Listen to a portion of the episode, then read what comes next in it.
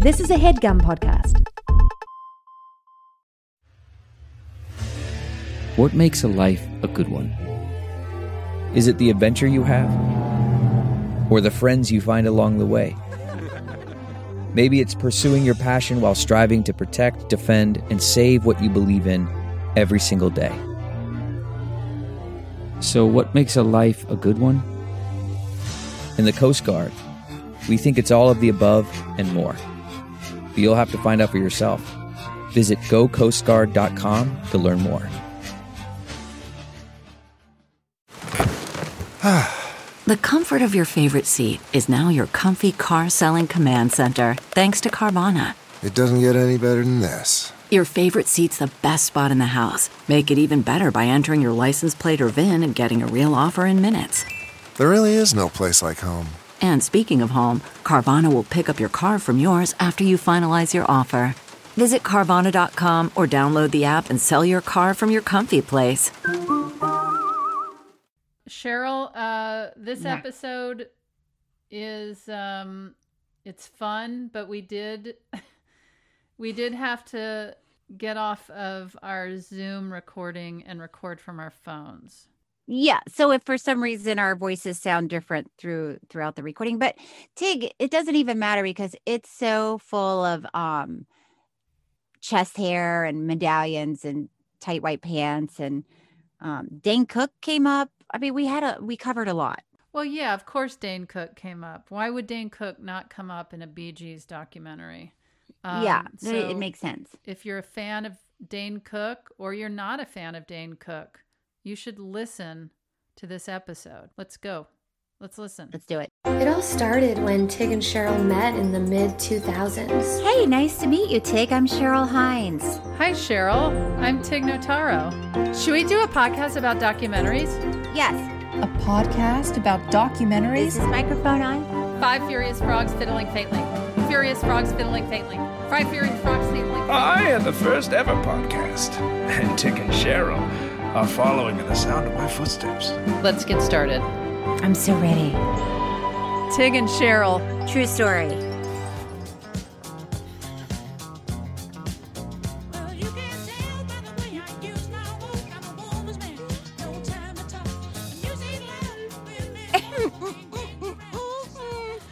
Tig, Cheryl. we're talking about the, um, the Bee Gees today. How can you mend a broken heart? Yes, and Staying Alive is a perfect song to come in with, considering our technical difficulties today.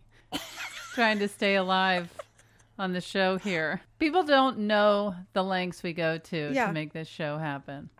No, they have no idea. I mean, I'm sitting in my closet because that those are the best acoustics in my house. But that's like the least of our concerns. the least. The least of our Yeah. concerns. But listen, they don't care. They want they want to hear about the Bee Gees. People have paid a lot of money to hear about technical issues in your closet.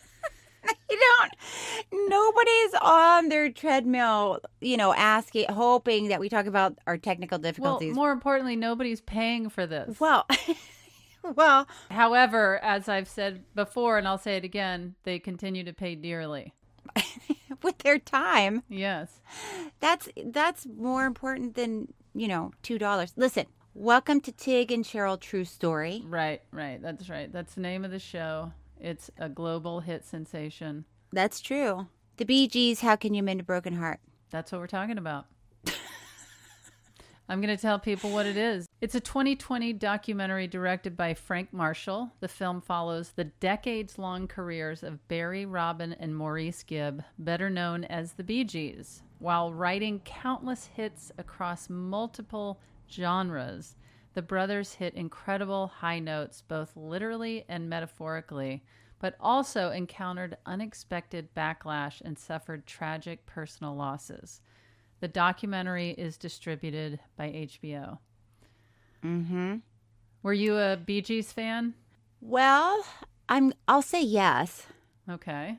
I'm just looking for the truth. Well, you know what happened to be right around this time when they were huge. I, I was I was living in Winter Haven, Florida. We didn't have that much money, and I had our family had one of those giant consoles, you know, where it had the TV, the record player, Mm-hmm. and what was the other one? Radio. All in one giant, like thousand pound console. Yeah, which made people think they had a lot of money. yeah, when you looked at it, it was yeah, impressive. like, wow. When people had those speakers where it was like five feet Yeah. tall speakers in each corner of the room, it's like, oh, this is nice. Yeah. And our um, TV broke. And Oh. so we could only play records and the radio. So I know all of these songs very well. Not all of them, but anytime during the time of uh, like 72, I think is when our TV broke. 72 to 74. we couldn't afford to fix it. For two years. Yeah, yeah. Because that's when Happy Days, remember when Happy Days came out? Sure. And I went to school and people were like Sunday, doing Monday, happy days. yeah, Tuesday. yeah. I didn't know what any of that was. And people were doing like thumbs up like the Fonz did, like A. Yeah. And I was like, I, I don't know what that means. My family doesn't have enough money to know what that means. Yeah. Mm-hmm. And my friend had to tell me about the Fonz. But it was okay because I loved I loved music. The Bee Gees, I love the vibe. Mm-hmm. Um they're they're a little high for my earballs. Okay, so all I asked is, were you a fan of the Bee Gees? And this feels very long winded.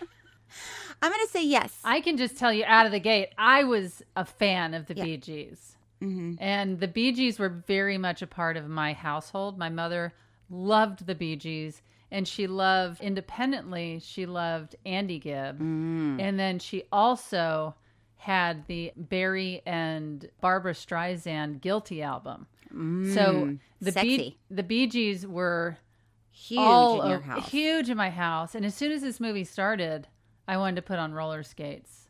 It does bring you back to a, a time in your life. hmm I mean, I suppose it depends on how old you are, but I'm 49, so I'm 37. So Sounds it like brings, if your TV wasn't working and you didn't know who Fonzie was in 1972, it sounds like you might be 37, coming up on 37. the 37 year old ship has sailed, Cheryl. and for, it sunk. 40. I was 40. I'm 45. Listen, This 37 year old ship capsized and sunk. it sailed, capsized, and sunk. okay. Were you a roller skater? No. Mm-mm. Okay, so you didn't you didn't want to lace up and roller skate when this movie started. I couldn't afford roller skates. oh, see that I had a feeling once I asked if you were roller skating, and then I thought maybe you couldn't afford to roll around on shoes. I don't know why I did. I never really roller skated. But that being said, I did do the hustle. You did. I mean, I really loved disco dancing. Uh huh. The bus stop and the hustle and Are you good the at car it? wash. Uh, yeah. hmm Okay. Yeah, I'm real good at it. I mean, I feel like I missed my decade Yeah. instead of the 80s, which, by the way, I, I was also very good at the 80s. you were good at the. We, I don't know that we were, we really, well, I was good at like Madonna and uh, Michael Jackson. You know, I could moonwalk. yeah. Were you good at, at that? I, I feel like I was good at the 70s. I feel like I I liked the 80s, but um, I didn't really pay much attention to pop music in the 80s. I was still very much in the 70s and I really enjoyed the 60s. And I don't think I fully enjoyed all of what the 80s offered until mm, maybe the 2000s. oh, you're And then they started to sound good and interesting. Even though I know about the 80s, it just, I didn't really follow it the way people followed 80s pop culture. But the 70s, all the light rock and the disco and the straight ahead rock and roll, the country music, I was I was all in. okay. Let's circle back to the Bee Gees. The Bee Gees, the brothers yes. Gibb. They saw themselves as triplets. So it was these three brothers. That looked nothing alike. Robin and Maurice were the younger brothers, and they were fraternal twins. Um, and then Barry was the older brother. So Mm-hmm. Barry somehow, I'm just going to say it because it's what everybody's thinking. yeah. He was first in line when they were handing out looks. I mean, he was a good looking man. He was a good looking. Come on. I mean, those white tight pants and then the and then the shirts with the Well, this is all clothing, but his face, his teeth, his hair, those feathered wings of hair Yes. that split down his head and he had some seriously beautiful hair. yes. Yeah, he Yeah. was he's he's gorgeous. He's gorgeous and the and his So dreamy. little accent. You know, he Yeah. seemed tall. I don't know how tall he was, but he seemed like he was very caring just by the way he sang. Like, like who sings that high unless they really Caring men. care about people? Yeah, yeah. That's a definite sign of a caring man. Somebody who goes. Could you believe how high they they sang? I mean, I, I could believe it just because I had heard it for decades. I wasn't shocked. This wasn't the first time I was hearing of it, but it was quite uh, impre- It's it's impressive. It is impressive. and what songwriting machines they were. Yeah. that's what's so impressive to me. Yeah. Let me ask you something, Please. that we've discussed on other documentaries. Ask me did you anything. cry? Almost. Oh, when? When did you almost cry? At the end. I mean, I don't want to skip to the end now, Okay, but I uh, but I didn't. Did you cry? I did. I cried. Oh boy, when? I didn't I didn't break down sobbing, but when I mean this is jumping ahead, but when Yeah. their bandmate was reflecting on the writing session and they were writing um, how deep is your love yeah. and he got teary-eyed and and then said that that song will always be in his heart. I was like. Oh. I know it's very sweet. And I, I immediately thought, well, I know who's not crying right now. I was not crying. That part didn't didn't get you. I feel like you are Cold hearted? Yeah, yeah. No, I, I'm not at all. I'm very um, sensitive. But I, you know, I was wa- I was watching a guy have his own moment. I didn't need to get involved in his moment. Oh, you think I was hogging it? Mm-hmm. I thought you were like, oh, I I've got to get in on this action. Well, don't you think any moment you're watching in a movie or documentary when somebody's crying or sad and you and you are touched by it, what you think you're hogging, you're getting in on their moment? Yeah, you're getting in on it. You gotta, you gotta. Suddenly, it's about you, and it's actually not. harsh. So the Gibb brothers, Uh-huh. they had a dad named Hugh Gibb, and he became their manager. One of the more famous Gibbs. Hugh. Hugh Gibb, yeah, was one of the the the talked about Gibbs. The one everybody talks about, Hugh Gibb. Oh yeah, Hugh Gibbs, Hugh Gibbs boys. I know them. Those are Hughes boys. Nope. Nobody ever said that. Anyway, um, he became their manager. He wanted to. Uh, I guess he really wanted the boys to to be a band. I mean, di wasn't wasn't Hugh a musician of sorts himself? I believe so. And then I feel like that's kind of a similar thing that happens with it's a common thing where you don't make it and then you organize and manage and push your children. Mm. Yeah. Their mom was Barbara Gibb. Um, she was very mm-hmm. loving, strong, and loyal. Mm-hmm. And the family immigrated to Australia in 1958, just to let you know. And then these three brothers started singing three part harmony. The Beatles were on the mm-hmm. scene. They loved the Beatles. They loved the Beatles. I mean, getting a long line, Hughes boys, you know? Mm-hmm. Everybody loved the Beatles. But they did really start to write and sound so similar to the Beat. I was I was I was pretty blown away, but I think that's a sign of their songwriting talent that became such a huge part of their career where somebody could come in and say, "Write this song. Write this for me. Write this for this singer." And then they could make it happen and make it sound and be perfect for whatever artist that they were writing for. Yeah, and they because they were brothers and um they could they could harmonize and their voices fit together in a way that was so unique. Um, Noel Gallagher Mm-hmm. talks about the brothers singing together. I think we have a little clip. Well, he's got a brother, a famous brother. Those are the Oasis brothers. He knows what he's talking about. Okay. But let's hear the clip. You've got the brothers singing. When you've got brothers singing, it's like an instrument that nobody else can buy.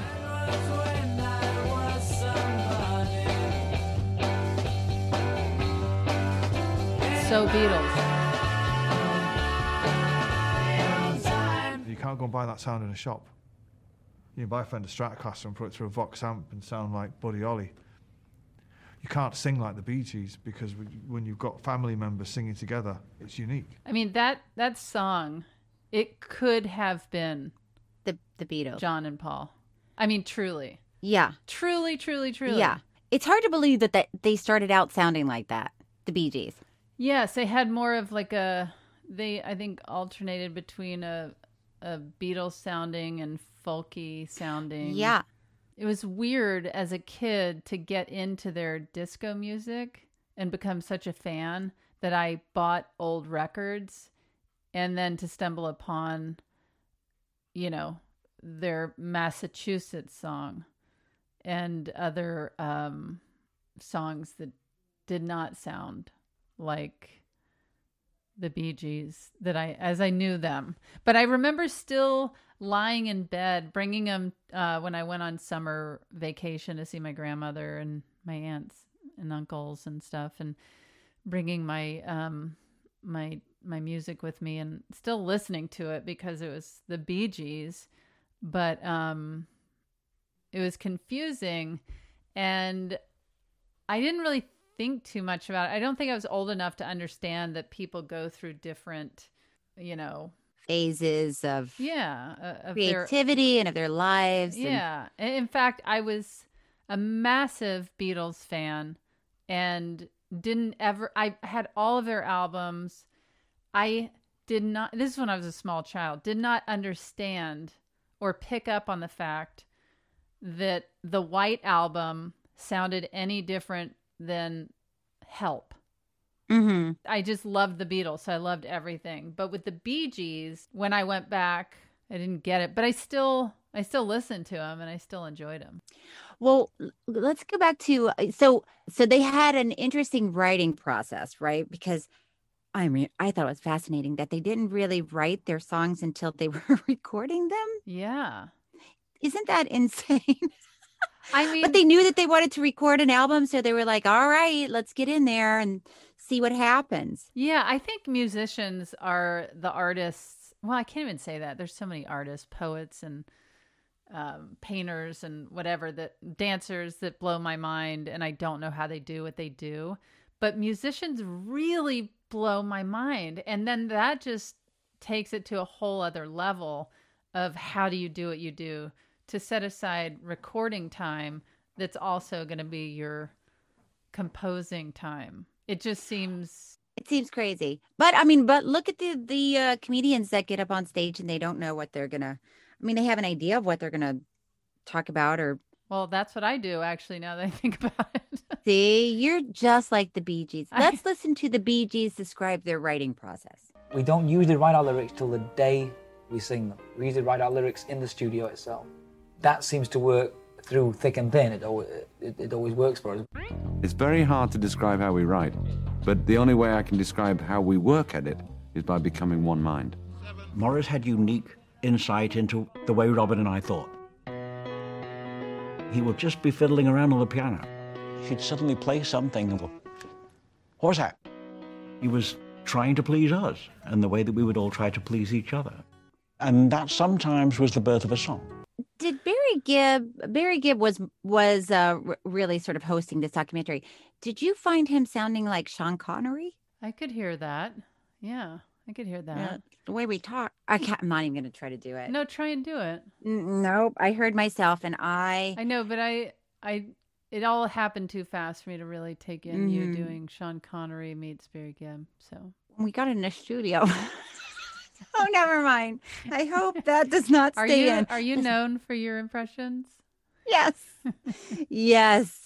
I uh I am very good at impressions. Yes, yes, yes, you are. CarMax is putting peace of mind back in car shopping by putting you in the driver's seat to find a ride that's right for you. Because at CarMax, we believe you shouldn't just settle for a car. You should love your car. That's why every car we sell is CarMax certified quality so you can be sure with upfront pricing that's the same for every customer. So don't settle. Find love at first drive and start shopping now at CarMax.com. CarMax, the way car buying should be.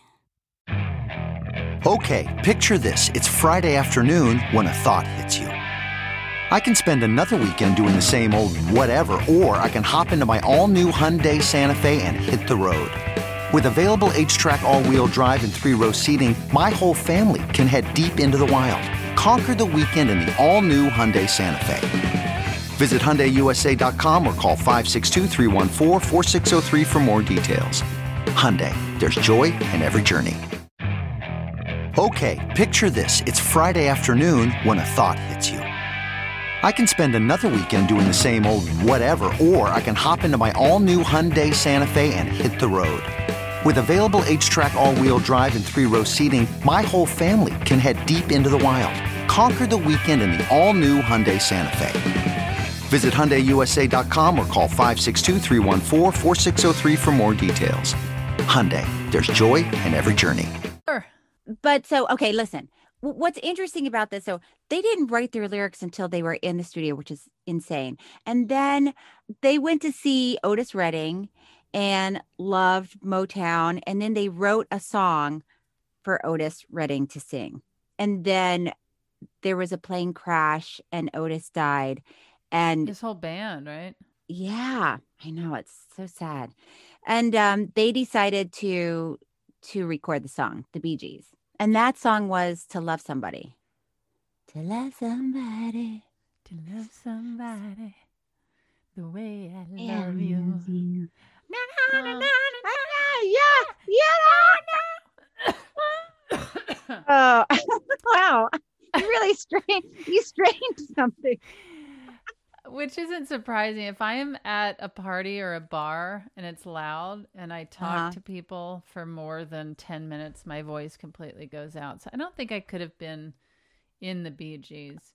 No, I'll tell that's you- the only reason why. Yes. I'll tell you one of the things that surprised me most about this documentary was the I didn't know how entangled with Eric Clapton they were. Yeah, that was interesting because they had to say. Did you know that? No. Oh no, when I saw Eric Clapton on the screen, I was like, "Whoa, Mm-hmm. what's Eric doing here?" Uh, Oh, Eric, hi. I wasn't expecting you in this documentary. Oh, honey, Eric's here. Are you an Eric Clapton fan? I like Eric Clapton, but I was watching this with Bobby, and he's and he is like, "Oh, Eric. Well, there's Eric." It's like, okay, Does he know Eric? yeah, he does. Yeah. Um, are you an Eric Clapton fa- fan? Yeah, I'm an Eric Clapton fan. I'm not a die-hard Eric Clapton fan, but I am definitely an Eric Clapton fan. I think I liked his earlier stuff better, but I like him. And he's somebody that, with time and space, he sounds better and better to me. Mm-hmm. I'm sure he's gonna listen to this and and be glad that you you like him. Well, how do you think the BG is going to feel? Don't. First of all, What? don't don't skip to the end. did you just say? no, you did not just say the BG. Yes. Tig, did did you just say the BG? I'm Well- I'm insulted for the BG. I'm I is it a big reveal at the end that I guess if you're not a fan, I mean, I knew very well. I remember being on the school bus when Andy Gibb died. Uh yes, Andy Gibb. So Andy Gibb is their, Their was their younger brother. Yeah. Who was significantly younger. Yes. My mother was in love with him. I know Barry. No, my mother was in love with Andy Oh, I thought you said his his brother. Oh, your mother. Well, my mother loved all of the Bee Gees, but she but she liked the attractive ones more. she thought Andy Gibb was the most adorable man she had ever seen in her life. He was. He was real cute. He was I'm really cute. I'm more of a Barry Gibb. Barry Gibb's more my taste. You know. You like the Barry Gibb was more mature. He had the the chest hair. Yeah, I like You the like big chest bearded man. I love I love a lady with chest hair. Um, and I would I would happily get to know a lady with a beard and chest hair, but I just haven't ever dated somebody with that. I'm saying that between Barry and Andy, Yeah. I think Andy's adorable. Mm-hmm. Barry, Mm-hmm. although he doesn't look exactly how he did um, years ago, he is my type. That's right. The- by the way, I didn't even know that was Barry Gibb for a while. Did you know at the beginning? I mean, I, I How long until you knew that was Barry Gibb? Oh. You thought it was Sean Connery? I mean, I, I thought it was Sean Connery. um, yeah. I, listen, you know, in my mind, Yeah. Barry Gibb like struts around his mansion in like a button down shirt Unbuttoned. with a unbuttoned down to his navel with like the, you know, big stiff collar, Tight pants. super tight pants, and you know, the medallion in the chest hair. Sure. In my mind, that's who that's what Barry Gibb is doing day in and day And I would imagine the But then medallion gets tangled in the chest hair. That's what always makes me uncomfortable. It's got to get stuck in there. Yeah. It's got to it get stuck to. in there. Anytime I see somebody from the 70s with their shirt unbuttoned and a thick, thick head of hair on their chest Mhm. and a medallion, there's just no way it's not Yeah. pulling at at little hairs. And it's it's no, but it's worth it. It is, but it, it's I can't relax and just sing along and You're not and do supposed the to. boogie. When you see a guy with a medallion and lots of chest hair, you're not supposed to feel relaxed. Mm-hmm. It's supposed to be like, oh shit, what's about to go down? Uh huh. Yeah. And that's that's what it does. And by the way, the medallion but it's for me. draws your eye to like, that Ooh, hair. ugh, oh gosh, careful. Mm. You know. Yeah, that's not what they're going for. but I'm sure it happened a lot. But anyway, that's how I picture him too. I knew it was him. You thought it was Sean Connery hosting a Bee Gees documentary. But yeah, he's aged. Of course, he's aged. We Look, all I have. have aged too. Okay. You have. Yeah. But you know, I wish he would have worn a collared shirt. For the documentary. I said it. Yeah, for the documentary. You don't need to sit around in your t-shirt that's been washed too many times. If you're gonna wear a t-shirt on in a movie, I don't think he needs to be yelled at. I'm just letting him know for his, his next documentary. If you're gonna wear a t-shirt in a documentary in a movie, it needs to be new and clean and Mhm. fresh, Okay. sharp. Let's get right to when um the Bee Gees found their sound, their second sound. So you were saying their first sound was, you know, very Beatles, Beatles. influence, and then they had sort of a soulful sound.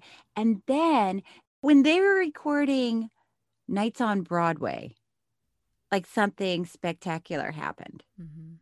He was looking for, for one of us to scream in tune, if possible. I said, I'll go out and give it a shot. Are we almost ready? Let's do it. So he went out there and he did the um, the blaming it alls.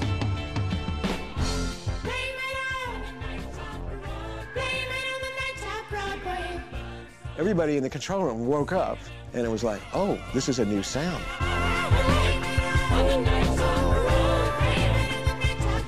I was thinking, my God, I don't. Where is this coming from? I can do this. My whole life, I didn't know I could do this. The Bee Gees that everyone knows from the 70s seem to have been born in that moment. Yeah, they found their falsetto, and Barry Gibb just sort of s- screamed, "Nights on Broadway." But what I thought was amazing is that everybody in the room, all the people, the producers and the other brothers were like, "We love it. Yes. We have got to double down on this." Yes. Yes. And then the brothers, like, without missing a beat, were also like, no, no, no, no, let it on down, down. And then they all, and then that was their new sound. Do it again. Mm-mm.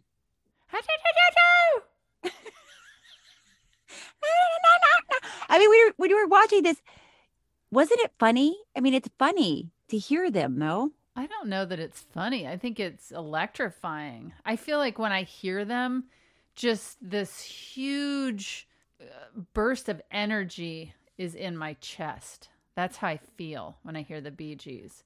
It's so, so much to me. Do you think it's because of of you remembering the time of your life when you were listening to the Bee Gees, or do you think it's the falsetto that gets you? Probably, probably all of it. I, I just, it's such a perfect storm of electricity running through my body and my chest, and I just feel it in my heart and soul. I just, they just really move me. And part of it's my mother was so into them. Part of it is the roller skating days. Part of it's the falsetto. When you watch this documentary, was it at night? No, it was during the day. Why? Did you watch it at night or? Yeah, I watched it at night and I could not go to sleep because all of the BG music was in my head. You about it, you're not gonna wanna win. I could not turn it off. I t- t- uh, for two days later, I couldn't stop. Yeah, it really sticks with you. So you know, getting back to the story of of the Bee Gees, so they they came together, they recorded this music, and then at some point, you know, Barry and Robin, they they were pretty competitive, and they both wanted to sing the lead, and um, at one point the band broke up because Mhm. they all felt like, you know what, I need to do my thing. I need to do my thing. And they weren't very successful on their own. Yeah. People wanted to see the Bee Gees. Oh, oh, and there was a sad, remember when Robin, uh, Robin went to sing somewhere and Yes. people God, were I so mad at that. him. And he was standing on stage with all these people. And it's like they thought they were the Bee Gees. And like you said, it was just a BG. It was BG. It was BG, and the crowd did not. BG showed up. BG showed up, and the crowd was not Yeah. happy. They need plural. They it's The- got to be plural. Yeah, or else. And and I I have to say, I, I've performed at so many live shows like that where people were not expecting the Bee Gees, and they were expecting me, and I still Yeah. got that reaction. Yeah, so it's it's hard anyway. Is what I'm Mhm. hearing you say. Yes. And then when you have that, when people are expecting something, and then you walk out, and it's like, oh shoot, that's not at all what we wanted. Right. We thought we wanted this, and we don't. We don't. we want don't it. want you. Um. So then you know, at some point, I just have to say that happens so often when a band disperses or a writing team disperses or a producing partnership disperses. But sometimes somebody does rise from the ashes. But it, Sting. yes, or Dave Grohl. Oh, yeah. I mean, there are people that have incredible success Beyonce. Beyonce. Beyonce. And actually, Barry Gibb had pretty incredible success with Barbra Streisand. Yes. You know, that was later. That was later. That was much later. But yes. Yeah, it's just interesting to to see because a lot of times and for good reason people start to think, "Oh, I can do this on my own." And it's not to say you can't do something on your own, but um, you know, I remember when I had the Indigo Girls on my other podcast, Don't Ask Tig, Mhm. Amy Ray um, was talking about how whenever she would let her dad hear her solo music, he would say, "Yeah, it's it's good, it's good, but you know where the magic is, you know." Oh. and and but she acknowledges. She said, "This is, you know, it is me and Emily. That's that's the magic." But there's nothing wrong with going out and doing your own thing and expressing yourself and maybe there will be something that takes off from it but it's really a hard thing to come away from or get out of once Yeah. you have that explosion. They were so big and they were so they were riding high and they couldn't imagine people wouldn't just love them on their own. And then i guess they i guess they did uh, battle drug and alcohol abuse but it wasn't that wasn't really highlighted that much in this yeah documentary. it seems like anybody in that time period even now but especially that time period, you just kind of assume people were doing drugs and alcohol. Was there anyone that was not? Um, Sally. I don't know. I'm I'm sure there was a girl named Sally that wasn't doing it. Hmm. I just picked a name. I don't think. Um, then at some point they got back together hmm and they decided to put a band together. Yes. Um, so it wasn't just the three of them, but they also had, you know, different musicians. And then and they moved to Miami hmm to like change the vibe. They wanted to see something new. They made Miami And- look so cool to me. Oh my God. I mean, can you imagine like driving by on your boat and seeing the Bee Gees out in their little bathing suits and and and Andy Gibb on his wave runner And all of like their medallions caught in their, their chest hair. Oh my God. They look like they were having so much fun. I know. I feel like maybe that was that the time period when Miami was cool because I feel like Miami isn't known for being cool anymore. I feel like it's cool with a certain demographic.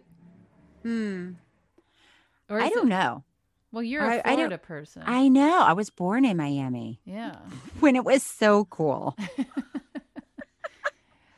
I mean, the last time I went, but Miami is such a, an interesting, beautiful place anyway, because it's on this amazing water and people drive their boats up to a restaurant and get off Mhm. the boat. And it's just really fun. Yeah. If you have a lot of money. Yeah. But I mean it's it's drawing Eric Clapton in and then Eric Clapton is such an influence to the Bee Gees in that he's saying um I don't know if he said it or they were just thinking, "Oh, let's go where Eric." I can't remember who's what happened there, but that they went to where Eric was.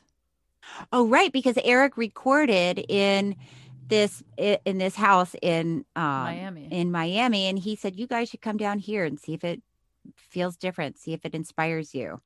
And those brothers were inspired. I mean, the pictures from them in Miami, I was like, uh, hello.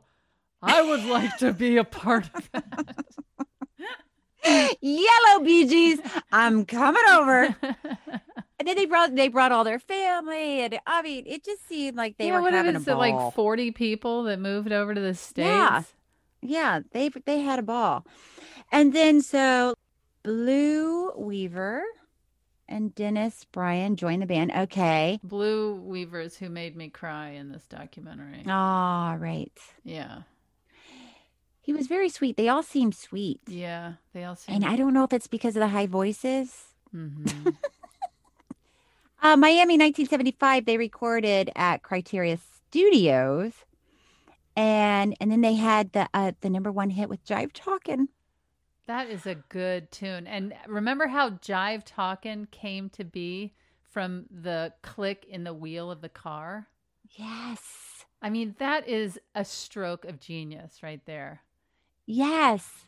How much do you love Jive Talkin'? I love Jive Talkin'. Come on. That is an incredible song. Jive Talkin'. Telling me that. Um, and then after that, things got super crazy. Yeah.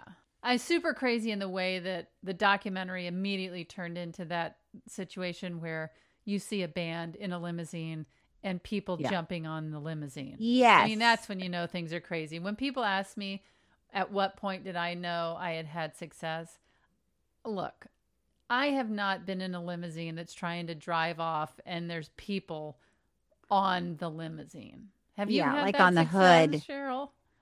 I've yet to have that experience. I have yet to have I that think this podcast is gonna. Well, I think you and I Take are gonna it see there. that kind of success where we're gonna At the get podcast into a awards. limousine and we're gonna try and Mhm. leave the podcast awards, and a mob- mob, mob of podcast fans are just gonna Excited jump on our listeners. stretch limousine Mhm. as we drive off drinking champagne, listening to Jive Oh. talking. we'll have like the moon roof open and we'll be s- sitting outside at the top of it drinking our champagne. Girls in bikinis, right? Yeah, and and guys in bikinis with the chest hair and the medallions, and then people are gonna be screaming. Oh, and let's do the champagne thing where you you shake it up and squirt it on the people. I've always been amused by um, how people will rent limousines that have um, tinted windows, Mhm. but they always have the windows down so you can see them. well, not only down, but then they stand up in the. They're Yeah, hanging out. Yeah. So listen, they were at they were really riding high. They went to France to record another album. Uh, this part was funny too because they had they had everything at this point, and they stayed in a quote unquote chateau that they thought was going to be fancy, and it was really like a dive, and it kind of made ev- everybody have to stay together in this big sort of unfinished castle. They called it, Yes. which still doesn't sound bad, but I guess a castle. It, I know no when he was describing uh, an unfinished castle, I still couldn't shed a tear for It him. still but- felt like, well, you're still a castle, yeah, right? you're still in a castle. It was there that somebody asked them, and if I knew more, I would tell you, um, that they were doing uh, us the soundtrack to Saturday Night Fever, Yeah. the um, the film, and That's really when oh, things started going. went to a different level. Yeah, pants got tighter, chest got hairier. Oh, God. Medallions got heavier, got caught, and you know more ingrown hairs on the chest, pulling. It was. It kicked up a notch. It really kicked up a notch. Yeah. So when oh, they wrote Night Fever, Mm-hmm. and they didn't even want to read the script. Mm-hmm. because it didn't even matter what the script was about. They wanted to capture New York City and their feeling of it. And, you know, and so when you watch the documentary, they talk about um, even staying alive is, you know, it's kind of about the mean streets of New York and how people are just trying to get by. It doesn't really reflect, you know, Saturday Night Fever where people are disco dancing. But it is crazy how much these guys captured the vibe of New York City. Yeah, it is. Yeah, it really felt like John Travolta wrote the whole album based on his experience uh, growing up in New York City. I don't even know where John grew up. Do you? No, I don't. But it seems like he grew up in Brooklyn. I don't know. But if, what do you think if you had to guess where John Travolta grew Well, up? Well, I mean, I feel like John Travolta is Vinnie Barbarino from Right. Welcome Back, Kotter. So I just assume that's a documentary about his childhood and his high school days when he was forty. And Gabe Kaplan was Yeah. was his teacher. yes.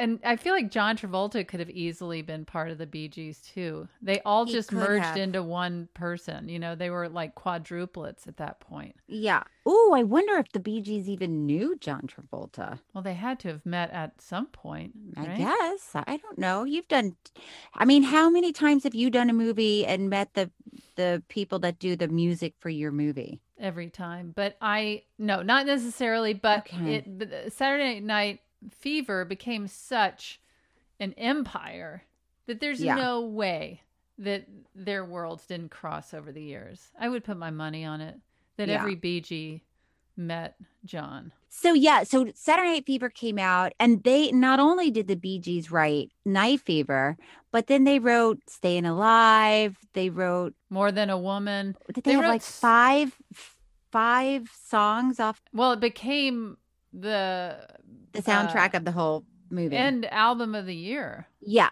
at the Grammys. yeah. The producers wanted a they wanted an album that people could put on and just keep dancing to.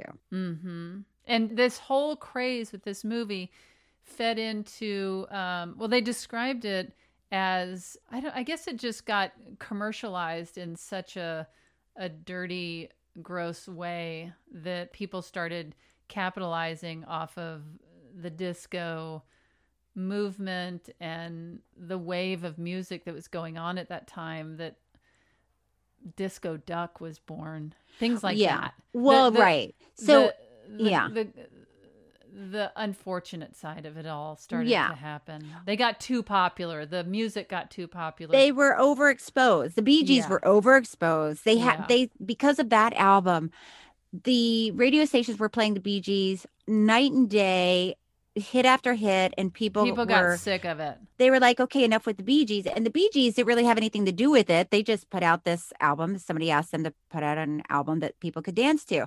So suddenly, and you're right, and people started to commercialize disco and they called it disco. I mean, to be fair, it was already commercial, but it went overboard commercialized. Right. to the point where the Bee Gees were completely shunned in the 80s and culturally ignored, and they were completely removed from the airwaves. Well, can can we talk about Steve Dahl for a second? Yeah. Or do you want to just ignore him? I would prefer to ignore him. I'm just going to quickly tell you who we're ignoring.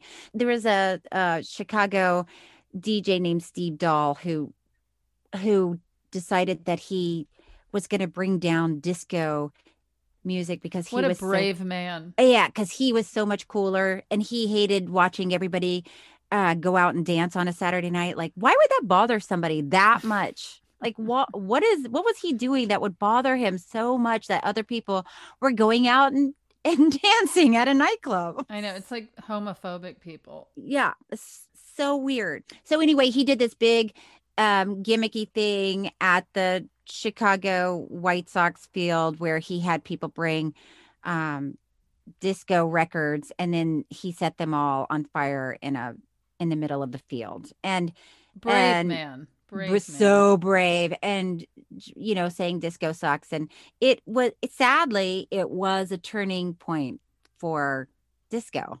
Yeah. It, And- it, it yeah. sadly worked.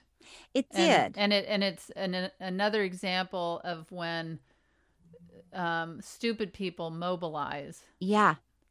Um, Yeah. they can do and they really damage. they really killed disco good work but so it really did it killed the uh, bee gees um career You know what? I have to say, it reminds me of the hatred that some people had about Dane Cook, the comedian. yeah He was selling out stadiums. He he had just the hugest comedy specials. Yeah. And and it was just he kept building and building this momentum. And then this backlash starts where people are like, "Oh, I hate him." And of course, there were comedians that were speaking poorly and accusing him of stealing material, but it's like and nothing against Dane Cook, but he wasn't coming from terribly personal places. He was doing very observational stuff that Right. in comedy that's easy for anyone to come up with those ideas. mm-hmm. You know? right but he but people took him down. he he had a big following and people were having a good time and they were loving him and Yeah. and he was having a moment and Take him wha- down. I, I still don't understand that whole i don't It's understand the stupid. Dane Cook It's thing stupid. and he's also I- good looking and i Yeah, think people I- were I have no mad about that. My feeling is if you don't like him, don't listen to them. If you don't like the Bee Gees, don't listen to them. Stop taking people down unless they do some some sort of personal attack on you. But it doesn't Yeah. sound like Dane Cook or the Bee Gees did anything to these morons. stay in your lane. Like do your thing and let them do their thing. That's why I mean this guy Steve Dahl, ugh, I don't I don't know anything about him. I didn't know anything about him. I I, I vaguely remember this Yeah. Blip, but but watching this documentary made me really Yeah, I don't like want to know more about it. I don't either. I don't either. Let's Um, move on. So then now the Bee Gees have come to a basically a standstill in their career. hmm Once again. Yeah, because people loved them so much and now now everybody's just decided we don't love them. We don't want to hear them. We don't want to talk about them. So what I found really inspirational about this documentary is their third wave of their career when they were really they were also down even though a huge success they had all the money they needed and all of that but um but they were they're artists and they wanted to keep make, making music. They decided to start writing songs for other people and they found a great success in that and and interestingly enough barry gibb talks about how that's what he's really most proud of in his career which i thought was really interesting so Tig, they wrote really famous songs like "Woman in Love" for Barbra Streisand, "Heartbreaker" for Dionne Warwick, "Chain Reaction" Diana Ross, ooh, "Islands in the Stream" for Kenny and Dolly. Yes. Islands in the Stream. That, That was is what huge. we are. That is what we uh, are. I feel like I feel like Kenny was kind of the country version of Barry. You know, Mm. they had a similar vibe: open shirt and beards and Mhm. feathered hair parted down the middle.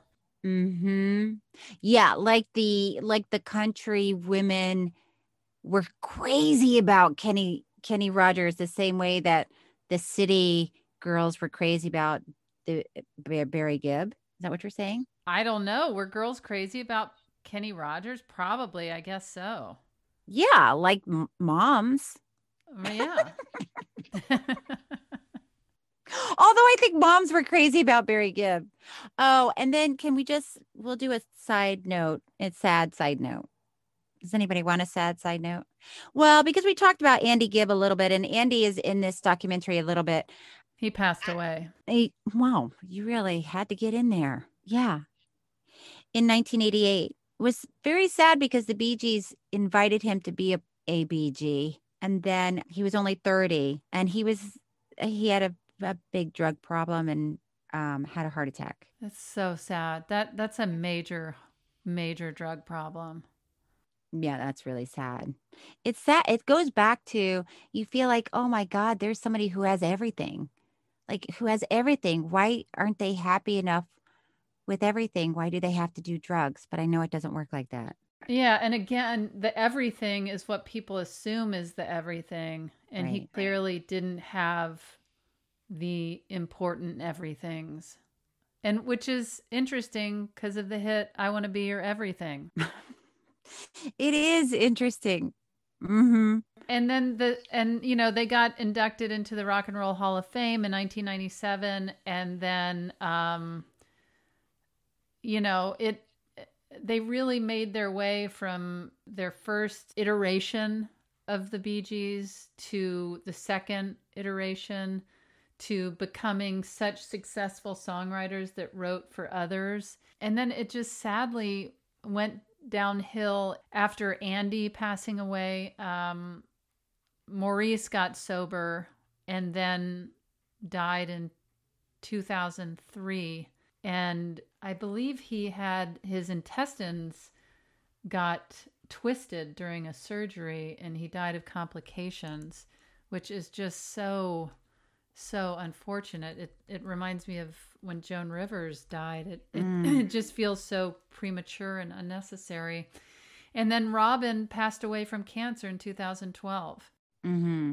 And it seems like an obvious thing to say, but it was still another moment that just really got me in the end when Barry said that he would prefer to have all of his brothers back and never have a hit in the first place. Yeah, I thought that was the most poignant moment in the film. That was it was sad, but also you know, I I really appreciate the thought of when somebody passes and somebody says may their memory be a blessing. And I I always think about that and and it seemed like, you know, just hearing him say that, it still it felt like he was blessed by having that life with his brothers. Oh yeah. I mean, how could you not wish for it, you know, it, it's a very common thing when people Mhm. are deathly ill or actually dying that all they seem to want or find importance is importance in is family Mm-hmm. and friends and and um and that was very much a moment uh that that hit me Yeah. Okay, Tig, it is time for Happily Ever After Thoughts, where we give our final thoughts on this week's documentary. Did you love? Did you like? Did, how did you feel about this documentary? I loved it. I really loved it. I loved the music. I loved all the images that we got to see. And it really, it's interesting. And I think people will have different reactions to it depending on how old they are. Because, like, if my 16 year old daughter saw it, I don't, I'm sure she wouldn't have the same feeling that I would because I was, you know, I listened to this and it brought me back to a time in my life and it made me think about, you know, our, I mean, when I was growing up, my parents in our neighborhood would have patio parties and they would put like concrete patios in the backyard and then they would have everybody over to do the hustle. so it just like it evoked all these really fun memories for me. Um, and I liked, you know, it was interesting listening to Barry Gibb and it was an exciting life for them all, I thought. What did you think? I liked it. I, I really liked it. I, I think that what I'm usually looking for in a documentary is an exciting twist Mm. or unearthing of information that I had no idea about.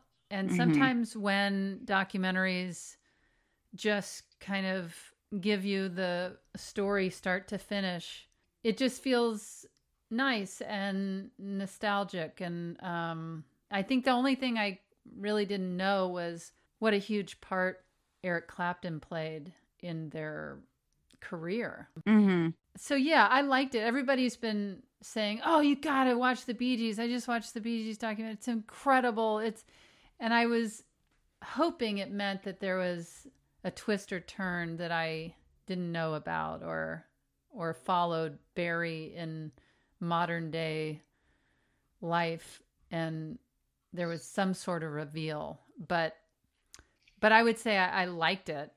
Well, I thought there well, I thought the reveal of them discovering their falsetto sound was so interesting because I I just assumed that that's how they always sang. So to think that it was just discovered sort of a third of the way through their career was so it, fascinating to me and that everybody would and that everybody said okay yeah let's do this let's really go full force into the falsetto songs Yeah, I don't know. I guess that's not a big enough twist for me. Oh, well. But so what about my octopus teacher? Did you think that was twisty turny? Well, the tentacles were twisty turny, but Mm. I I think that that was such an unknown story I was going into having absolutely no information whereas the Bee Gees I was a fan and I followed their career through my life and it was such a part of my family my mother loved them and it just wasn't an unknown it wasn't such an unknown for me Well, I I mean I really liked this because it was interesting to see Barry Gibb talk about it from his point of view. And um and I don't I can't remember the last time I listened to Bee Gees music. so for me it was really a fun sort of uplifting 2 hours. it was a fun and uplifting uh watch for me as well So we can we can tell everybody you should watch it you should watch it. Let us know what you think. Before we go, it's time to check in with our listeners in a Mhm. segment uh, that we call True Fan Mail.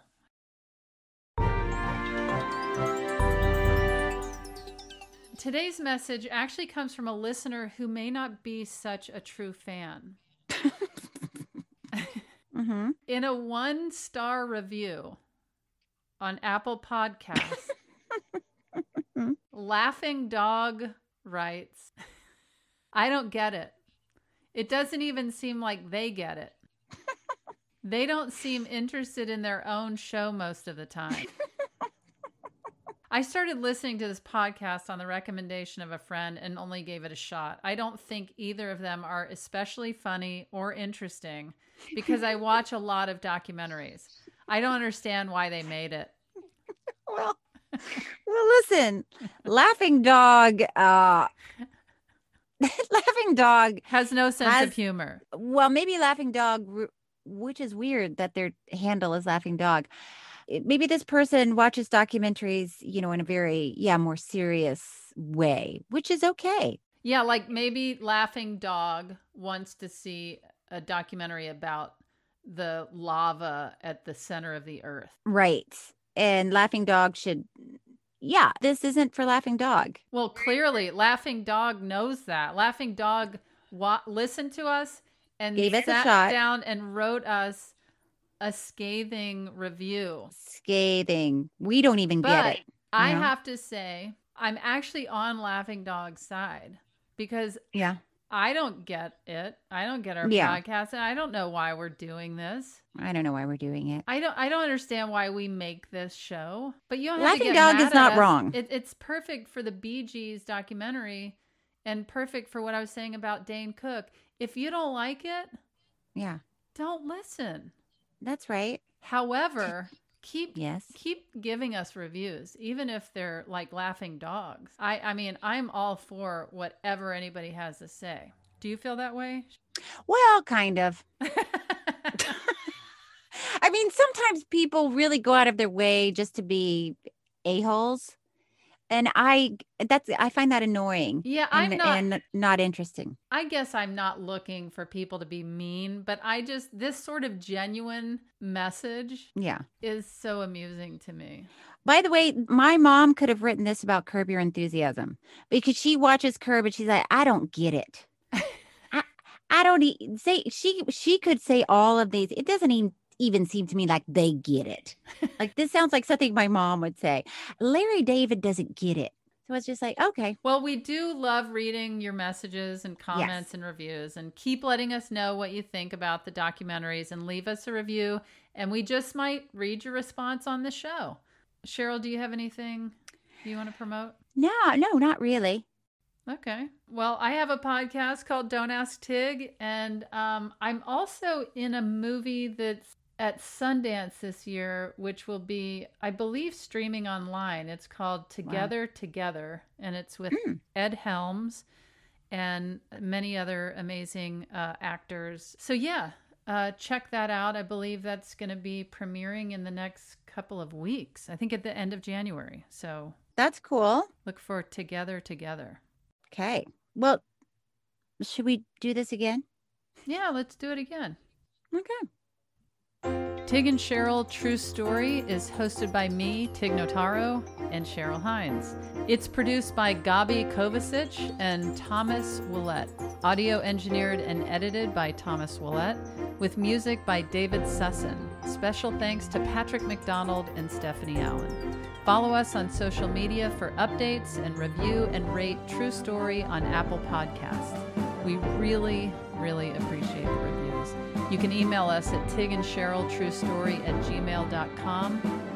On our next episode, we will be talking about The Inventor, Out for Blood in Silicon Valley. That was a headgum podcast.